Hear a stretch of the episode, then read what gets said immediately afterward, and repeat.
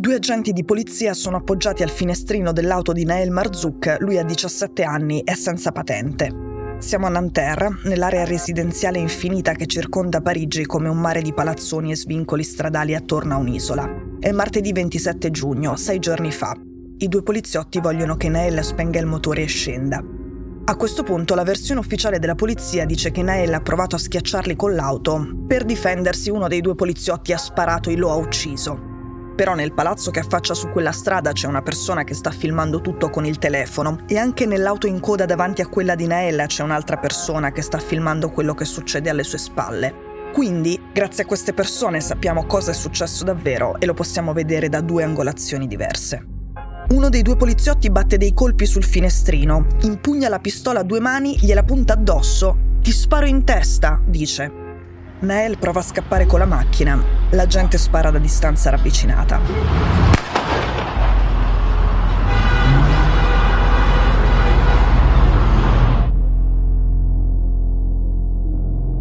Il poliziotto è stato arrestato con l'accusa di omicidio volontario e per il presidente francese Emmanuel Macron si tratta di una violenza imperdonabile. L'uccisione di Nael è come un segnale per decine di migliaia di giovani con passaporto francese e origini straniere che abitano nelle periferie della città. È una scarica elettrica, è come un ordine che passa di bocca in bocca e diventa azione collettiva. Dobbiamo dare una dimostrazione di forza, dobbiamo far vedere di cosa siamo capaci. Cominciano sei giorni di rivolta con negozi sfasciati e saccheggiati, con edifici pubblici e commissariati presi d'assalto con bottiglie incendiarie, con autobus e macchine date alle fiamme. Fuori dai quartieri della ribellione, la destra francese reagisce e raccoglie consensi di chi osserva quelle violenze con raccapriccio e con paura. L'ex portavoce di Marine Le Pen comincia una colletta per la famiglia del poliziotto arrestato. Quella colletta della destra per il poliziotto che ha sparato e ucciso ha già raggiunto oltre mezzo milione di euro. La colletta per la famiglia di Nael, invece, soltanto 82.000 euro.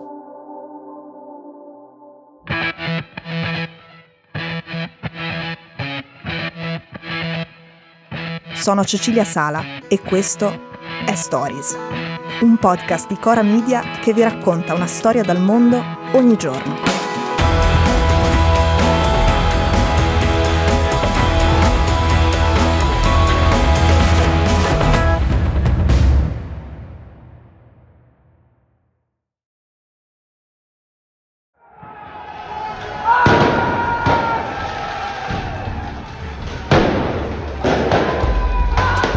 Ragazzi rivoltosi usano i fuochi d'artificio come armi. Sono piccoli mortai che sparano fuochi a decine di metri di altezza per creare cascate di luci colorate. Loro però li puntano in orizzontale contro le finestre dei bersagli che vogliono colpire e creano il panico. In realtà questi attacchi ci sono anche in periodi diciamo normali e sono diventati un po' un marchio di fabbrica degli scontri nelle balie con la polizia. Ovviamente però in questi giorni sono aumentati di intensità. Questi fuochi d'artificio non si possono comprare nei negozi normali, ma si possono trovare su internet. È chiaro che chi poteva fare scorte le ha fatte per tempo perché pensava che prima o poi sarebbe arrivato un momento come questo e quindi che i fuochi d'artificio sarebbero tornati utili.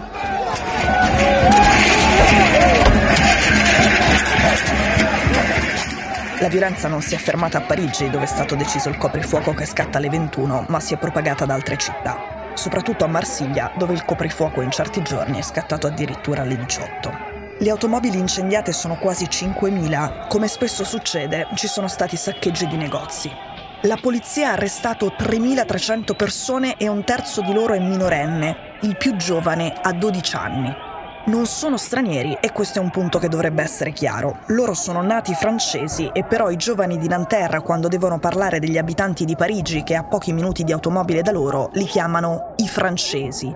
Per come usano la parola francesi si capisce che è una categoria di cui loro evidentemente non pensano di fare parte.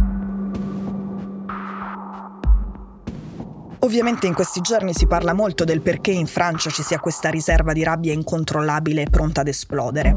Per esempio c'è il fatto che un ragazzo francese di origini straniere ha 20 volte la probabilità di essere fermato dalla polizia rispetto ai suoi coetanei. Altri fanno notare che nei quartieri da dove sono partite le rivolte sono stati fatti molti investimenti, ci sono le infrastrutture, la disoccupazione è bassa e che insomma la mappa delle rivolte non coincide con la mappa della povertà La causa non può essere soltanto un malessere economico. Altri dicono che c'entra l'Islam. In realtà in quelle zone la partecipazione alla vita religiosa nelle moschee non è così alta e tutti gli appelli alla pace fatti dagli imam in questi giorni sono caduti nel vuoto, nessuno li ascolta.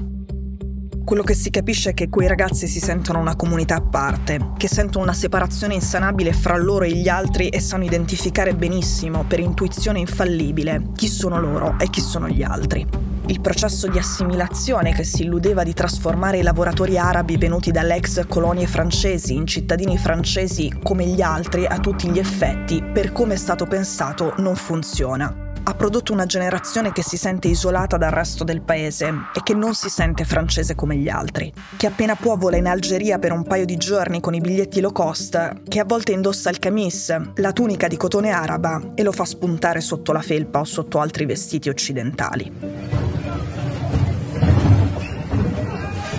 Questi giorni però ci sono anche molti francesi di seconda generazione che sono arrabbiati per i roghi e per i saccheggi e dicono che quei roghi e quei saccheggi sono controproducenti perché saranno usati dalla destra xenofoba.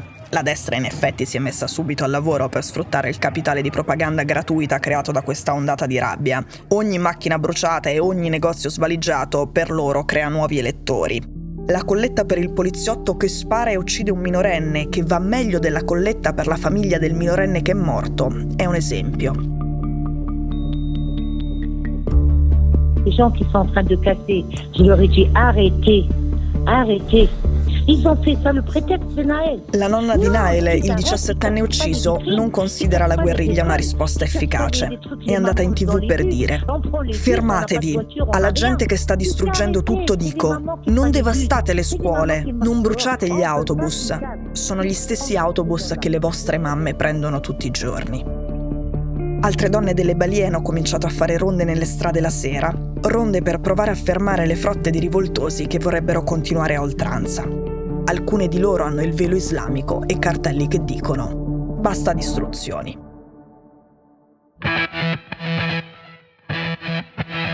Stories è un podcast di Cora News prodotto da Cora Media. È scritto da Cecilia Sala.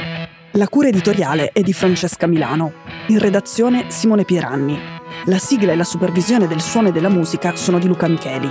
La post-produzione e il montaggio sono di Daniele Marinello. La producer è Monica De Benedictis. Le fonti dei contributi audio sono indicate nella sinossi.